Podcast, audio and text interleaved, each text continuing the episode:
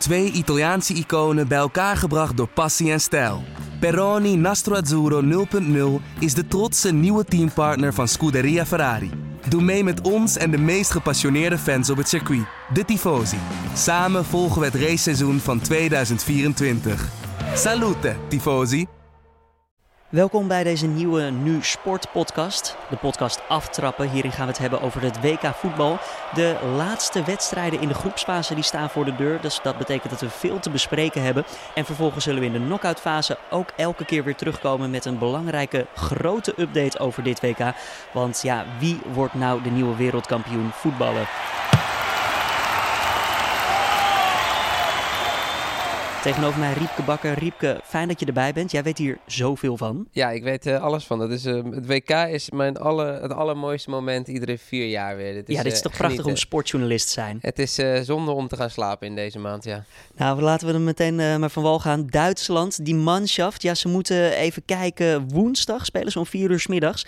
Het is belangrijk, hè, punten voor de Duitsers. Ja, het, het is nog belangrijk. Het is bizar. Dat, dat doelpunt van Kroos in de laatste minuut tegen Zweden is eigenlijk... Als Kroos hem niet in had geschoten, hadden Mexico en Zweden het op een akkoordje kunnen gooien. Hadden zij gelijk kunnen spelen. Waren ze allebei doorgegaan. En had Duitsland uit het toernooi geweest, gelegen. En ja, nu uh, kan ineens alles nog. Ja, het is helemaal omgeslagen in Duitsland. Maar ze zeggen het vaker, hè? Die Duitsers in de laatste minuut. Je verwacht ze niet, ze komen dan en uit het niets. Was het uit het niets, vond je? Nee, nee, nee, want het was niet uit het niets. Want Duitsland uh, verdiende ook om te winnen. Duitsland speelde eh, best wel heel erg goed. Duitsland speelt zoals we ze kennen van de laatste jaren aanvallend. Het was weer een prachtig Duits elftal, maar er is wel een hele hoop gebeurd. Want ik weet niet of je een beetje de Duitse media in de gaten hebt gehouden de afgelopen dagen. Nou, ik, ik, ik heb er wat van meegekregen. Het is niet al te positief, laat ik het subtiel zeggen. Nee, nee nou, het, het, het, was jarenlang super positief bij de Duitsers. Uh, wereldkampioen gewonnen, Confederations Cup gewonnen. En ja. voor het eerst dit WK was er gemor. Er was gemor over waar ze zitten. Ze zitten namelijk naast Moskou. Dat is, vinden ze handig, want dan kunnen ze, hoeven ze niet al te ver te vliegen als straks in de knock-out fase zitten. Iedereen dacht, waarom zie je niet in Sochi? Lekker aan het strand, een beter klimaat. Zoals ze ook toen ze wereldkampioen worden op een prachtige plek zaten in Brazilië. Dan heb je in Duitsland allerlei oudspelers. Jurgen Kohler, uh, Lothar Matthäus, die constant in hun columns, in de krant, op televisie, hun gal eigenlijk spuwden over het gaat niet goed, Duitsland moet zo spelen. Dus er stond een immense druk om. En dan schiet Kroos die bal erin en dan is het ineens uh, Kroos artig noemen ze het geloof ik in, uh, in Duitsland. Ja, dan, uh, dan kan alles weer.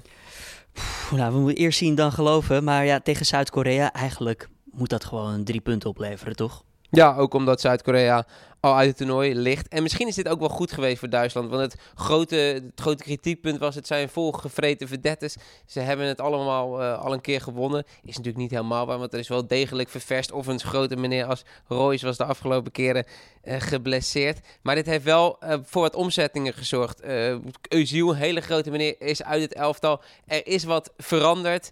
En in deze fase denk je, nou, ze kunnen nu in het toernooi groeien. Zuid-Korea moet geen probleem zijn. En vergeet niet, Spanje bijvoorbeeld in 2010 begon ook met een nederlaag.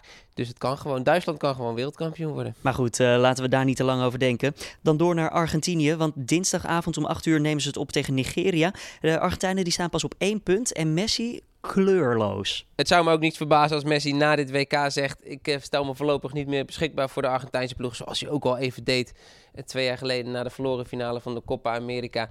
Want ja, er valt geen eer aan te behalen, dit, uh, dit Argentijnse elftal. Nee, maar ligt het op, uh, zijn de verwachtingen te hoog dan voor Messi alleen? Of, het, of, is het verdere elftal gewoon slecht te noemen? Nee, de, de, de, fout die mensen maken is dat ze denken dat Argentinië een heel slecht elftal heeft... of dat de selectie heel slecht is. Maar uh, moet je ze even op, opzommen. Er staat aanvallend, ze hebben Higuain, ze hebben Di Maria, ze hebben Dybala... ze hebben Aguero en ze hebben Messi. Oftewel, ze hebben misschien wel de beste aanvallers van dit WK. Het probleem is alleen... Ja, zie ze maar eens allemaal in een mooi systeempje te maken. En dat lukt niet. Het moet allemaal via Messi gaan. Inderdaad, dat, in plaats van dat Messi, zoals bij Barcelona, gebruik maakt van zijn teamgenoten. En het probleem is ook wel een beetje dat het daarachter, achter die geniale aanvallers, wordt het wel heel snel minder met een uh, middenveld en een verdediging en een uh, vrij slechte keeper. Dus daar kunnen ze niet op bouwen. Het is, het is vrij instabiel. Maar je mag wel veel meer verwachten dan nu. Oeh. Nou, als we even in uh, Zuid-Amerika blijven, dan hebben we natuurlijk ook Brazilië. Die, ja, ze staan dan wel op vier punten, maar het is ook niet de van het wat we ervan hadden verwacht. Uh, mochten we hem sowieso meer verwachten op dit moment? Ja, ik, ik heb de afgelopen weken tegen iedereen gezegd dat Brazilië wereldkampioen ja, gaat worden. Ik kan begin nog steeds natuurlijk. begin maar... een beetje uh, in spanning te geraken. je wordt ook wat rood. Nou ja, als, als, Servië, uh, als Servië wint van Brazilië, is het WK-avontuur gewoon voorbij voor Brazilië. Ja, het, het, het lijkt wel of Brazilië hetzelfde heeft als in 2014. Toen gingen ze ten onder aan de druk gingen, stonden ze al met tranen in de ogen als het volkslied gespeeld werd van kom op, kom op, het moet, het moet. En die druk konden ze toen niet aan. Nou, ze staan nu ook onder hoogspanning. Alleen het grappige is aan vergelijking met 2014, het hoeft nu niet. In 2014 mhm. was het een brandhouten elftal. Was Neymar de vlag op de modderschuit en waren het verder nou, een, eh, vrij beperkte spits. Fred, een matige keeper, Julio Cesar. En nu hebben ze zoveel voetbal in het elftal. Coutinho, Firmino, uh, Willian, Neymar. Je zou zeggen, met jullie talent komt het wel goed. Ga gewoon lekker voetballen. En dan, uh, dan komt het allemaal ja, Maar waarom gaat dat dan niet? Waarom weten ze niet gewoon een soort, weet ik veel, tikkie-takkie voetbal of zo, de, de in te jassen, gewoon naar voren te gaan, dat het gele leger op je afkomt? Ja, nou, wat het, eh, kijk, Neymar is natuurlijk de man waar het allemaal om draait. En iedereen let op Neymar. En als het niet goed gaat met Neymar, gaat het niet goed met Brazilië. En dan gaat het wel goed met Neymar, gaat het goed met, met, met, met Brazilië. Ja, Neymar komt terug uh, van een blessure. Wat ik het grappige vind aan Neymar is juist als iemand met de druk om kan gaan, is hij het wel. Want in 2014, hij deed niet meer mee tegen Duitsland, de 7-1. Hij was geblesseerd, maar daarvoor nam hij echt de ploeg op sleeptouw. Ik was er zelfs twee jaar geleden zelfs, zelf bij met de Olympische finale Brazilië tegen Duitsland. Alle druk op Neymar was de beste voetballer van allemaal. En maakte het toen helemaal waar. Scoorde en schoot de beslissende penalty erin. Alleen nu lijkt hij voor het eerst een keer ten onder te gaan aan die druk. Hij stond met tranen in zijn ogen na een uh, overwinning op Costa Rica. Zoveel druk stond er op hem. Dan is dat dan misschien ook niet een soort van verlossing? Dat hij nu heeft zoiets van, nou, dit is het nu, nu uh, nu gaan we gewoon rustig doorhalen. Nou, nee, het, het, het, geeft denk ik meer uit een soort instabiliteit wat er allemaal in, uh, in dat hoofd van hem omgaat. Hij is ook met veel te veel randzaken bezig. Dat hield de scheidsrechter Kuipers natuurlijk prachtig, zoals hij dat eventjes neemt, maar tot de orde riep van stop met zeiken. Randzaken zeg je, kan je dat even verduidelijken? Nou ja, hij ligt constant op de grond, ook als hij uh, niet neer wordt gehaald. En vervolgens gaat hij bij de scheidsrechter, Björn Kuipers in dit geval, uh, ja, zeggen dat een vrije trap is. Daar moet hij allemaal niet mee bezig zijn. Hij moet, moet lekker gaan voetballen, want dat kan hij als de beste. Hij is wel drie maanden geblesseerd geweest, dus de bondscoach Tietz die zegt ook, geef hem de tijd. Hij is nog niet op zijn best, maar dat kan ook. Groei nou eens in het toernooi en zorg ook dat die Coutinho's, de Firmino's, de Willians, die kunnen het ook wel voor Brazilië doen. We gaan het zien, we gaan het zien. Uh, Brazilië speelt woensdagavond om 8 uur tegen Servië en uh, ja, in die andere wedstrijd Zwitserland tegen Costa Rica. Zwitserland momenteel de eerste in de groep met vier punten. Dan gaan we eventjes naar een uh, hele leuke en denk ik ook een van de belangrijkste, nou misschien niet de belangrijkste, maar wel een van de tofste wedstrijden. Engeland tegen België. De twee topscorers tegen elkaar, Kane en Lukaku ik zie je ogen glinsteren. Ja, nee, dit is een heerlijk affiche. Het jammer is alleen dat het in principe nergens meer om gaat. Was lekker met deze wedstrijd in de pool begonnen, dan uh, was er hier echt die druk geweest. Ze hebben allebei zes punten op dit moment. Het is, het, ze spelen om niets, maar nou, groepswinst ja, kan dat wat betekenen. Alleen groepswinst is ja in, uh, in groep G, want daar zitten ze in. Je weet niet zo goed wat je aan moet met groepswinst, want je moet tegen groep H en de kans is groot dat Japan eerste wordt in groep H en dat Colombia tweede wordt in groep H. Oftewel, het is beter om, ja, om voor Engeland en België om de pool niet te winnen, want dan ontloop je waarschijnlijk Colombia. Dus ja, het is een beetje een rare wedstrijd. Er staat niks op het spel. Aan de andere kant wil je wel winnen en aan de andere kant wil je misschien ook niet winnen. Zouden we slecht voetbal kunnen gaan zien hierdoor? Nou ja, je zou misschien, kijk, wat je te zien krijgt, is dat andere spelers de kans krijgen dat de echte druk ontbreekt. En, uh, en de echte spanning er ook niet op staat. Terwijl het wel zonde is. Want ik vind dit persoonlijk samen met Spanje-Portugal... was dit het uh, mooiste affiche van de eerste ronde. Ik weet nog toen uh, Nederland speelde onder Van Basten. En toen werd er in de derde wedstrijd... Werd eventjes, van de groepsfase werd eventjes gezegd van... nou jongens, we geven de belangrijke spelers rust. Daarna zakte het helemaal in elkaar. En in de groepsfase lagen we... in de knock-outfase lagen we er vervolgens uit. Dat is wel een beetje een gevaar waar België en Engeland misschien tegenaan kunnen lopen. Van nou, laat het maar even zakken. Ja. Nou ja, het EK 2008 eh, doel je op. Ja, de B-opstelling tegen, tegen Roemenië en daarna Rusland. Ja, Volgens mij het slechtste wat je kan doen als trainer. Ja, om in die flow te blijven kun je in die zin maar beter blijven winnen. En kun je misschien ook maar beter met je, met je sterkste opstelling beginnen. En, uh, maar de vraag is, ja, het is nog een lang WK. Aan de andere kant, Vermalen en Company hebben nog steeds geen wedstrijden gespeeld. Zijn inmiddels wel bijna fit. Dus zouden dan weer minuten kunnen gaan maken. En dat is ook wel belangrijk bij dit Belgische elftal. Want het is genieten met Hazard, met De Bruyne, met Lukaku. Maar het is achterin. Hè? Tunesië scoort twee keer tegen België. Nog wel een beetje kwetsbaar. Dan Engeland, Riepke. Um, hoe, gaan zij er, hoe gaan zij er tegenaan? Nou, in Engeland denken ze, denk, dat, denken ze dat ze wereldkampioen gaan worden. Ik ja, maar dit is onvoorstelbaar hè, wat hier ik, gebeurt. Ik weet niet of je de, de video's hebt gezien vanuit uh, overal in Engeland en vanuit uh, zelfs Spanje, waar heel veel Engelsen zaten te kijken.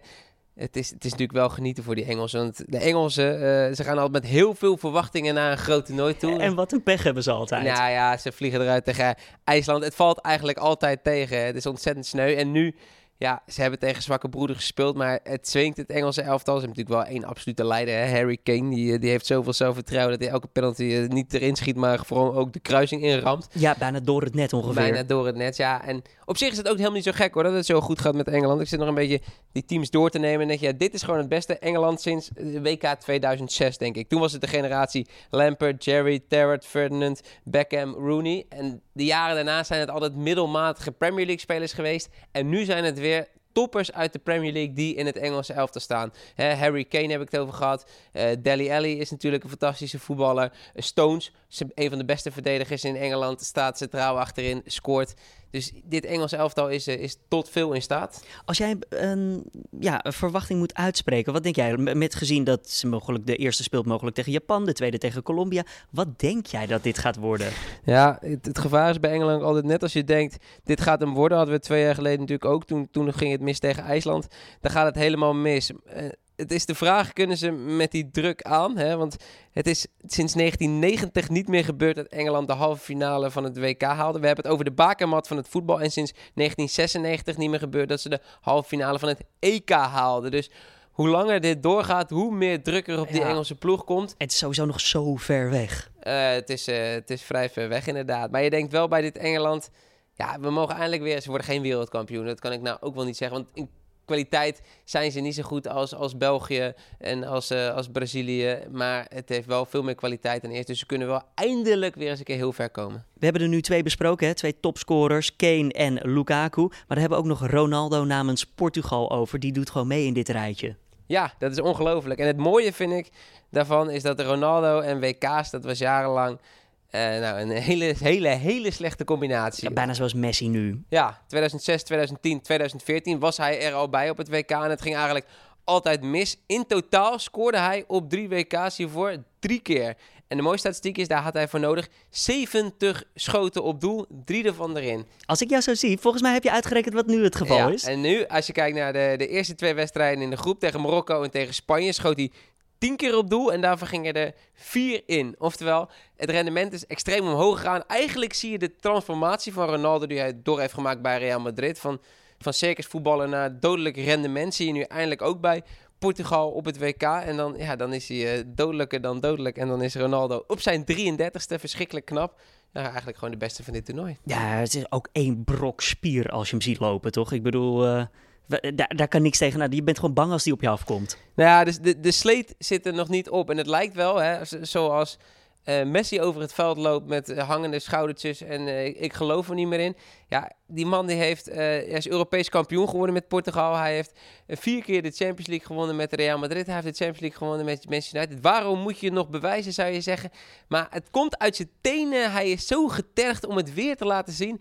En het lukt gewoon. En dat is wel een petje af voor Ronaldo. Dan nog even een Nederlands tintje aan dit hele WK, uh, Riepke. Want Australië, dinsdag om 4 uur, speelt tegen Peru. En Australië, ja, aan het hoofd hebben we daar Bert van Marwijk. Onze eigen Nederlander, die kennen we nog van 2010 natuurlijk. Toen was hij zo lekker bezig met Nederland. Nu gaat het wel ietsjes minder met Australië. Ja, maar als zij de laatste wedstrijd winnen van, uh, van Peru... dan is de kans heel groot dat Australië gewoon doorgaat op het WK.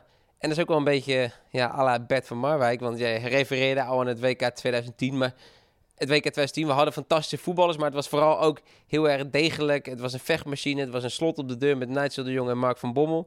En dat heeft hij er ook bij Australië ingebracht. Want op papier, ja, de grote ster, de, man met de baard, uh, Mal Jedinek, die speelt bij Aston Villa op het tweede niveau in Engeland, is 33 jaar. Maar die is wel gewoon even de grote ster van dit WK. Dus het is bijna gewoon van de betere Nou ja, er zitten allemaal spelers. Uh, Nebet, ik hoop dat ik het goed uitspreek, is van Urawa Red Diamonds in, in, in Japan. Uh, Beir van Bursaspor uit Turkije. Ja, het zijn allemaal geen topspelers. Het zijn uh, spelers die overal vandaan zijn geplukt. Maar Bert van Marwijk, op de een of andere manier heeft hij er gewoon weer een team van gemaakt. En heeft er een heel degelijk team van gemaakt. Je gaat niet voor je lol naar kijken. Maar de kans is wel heel groot dat ze... Heel groot. De kans is aanwezig, laat ik het zo zeggen dat ze de volgende ronde halen. Ja, en Peru op dit moment staan nog op nul punten. Dat heeft niet echt iets laten zien, sowieso. Dus Australië, eigenlijk zeggen we wel, die gaan winnen. Ja, nou ja, de, Peru is uitgevoetbald. Dus dat kan, dan kan je zeggen, die kunnen zonder druk gaan voetballen en eindelijk weer eens een keer winnen op een WK. En zijn ook voetballend wat beter dan Australië. Aan de andere kant, ja, die zit al met een hoofd in het vliegtuig waarschijnlijk. Ja, Frankrijk die moet dan wel winnen van Denemarken natuurlijk. Uh, gaat dat ook gewoon gebeuren? Nou, ik weet niet of je de Fransen, uh, daar, word je niet heel vrolijk van. Ik kan me daar echt, ik, uh, met handen wrijven zat ik zo'n beetje naar het WK toe te leven. Ik denk, ik wil ook die Fransen aan het werk zien. Ja, op papier ook een prachtige selectie. Ja, maar ze wij moesten tijd rekken tegen Peru in die laatste minuten om nog zo'n zo'n zege over de streep te trekken. Met, met, en ook Doordacht misschien? Australië met, ja, maar met hakken over de sloot. Terwijl de Fransen hebben zoveel kwaliteit, bijna net te veel kwaliteit. Dus je ziet met, met iedereen die ze hebben thuis moeten laten. Ja, ik had op 3-0, 4-0 gerekend zoals ze ons ooit, uh, of ooit, een jaar geleden fantastisch wegspeelden. Nederlands elfte met 4-0.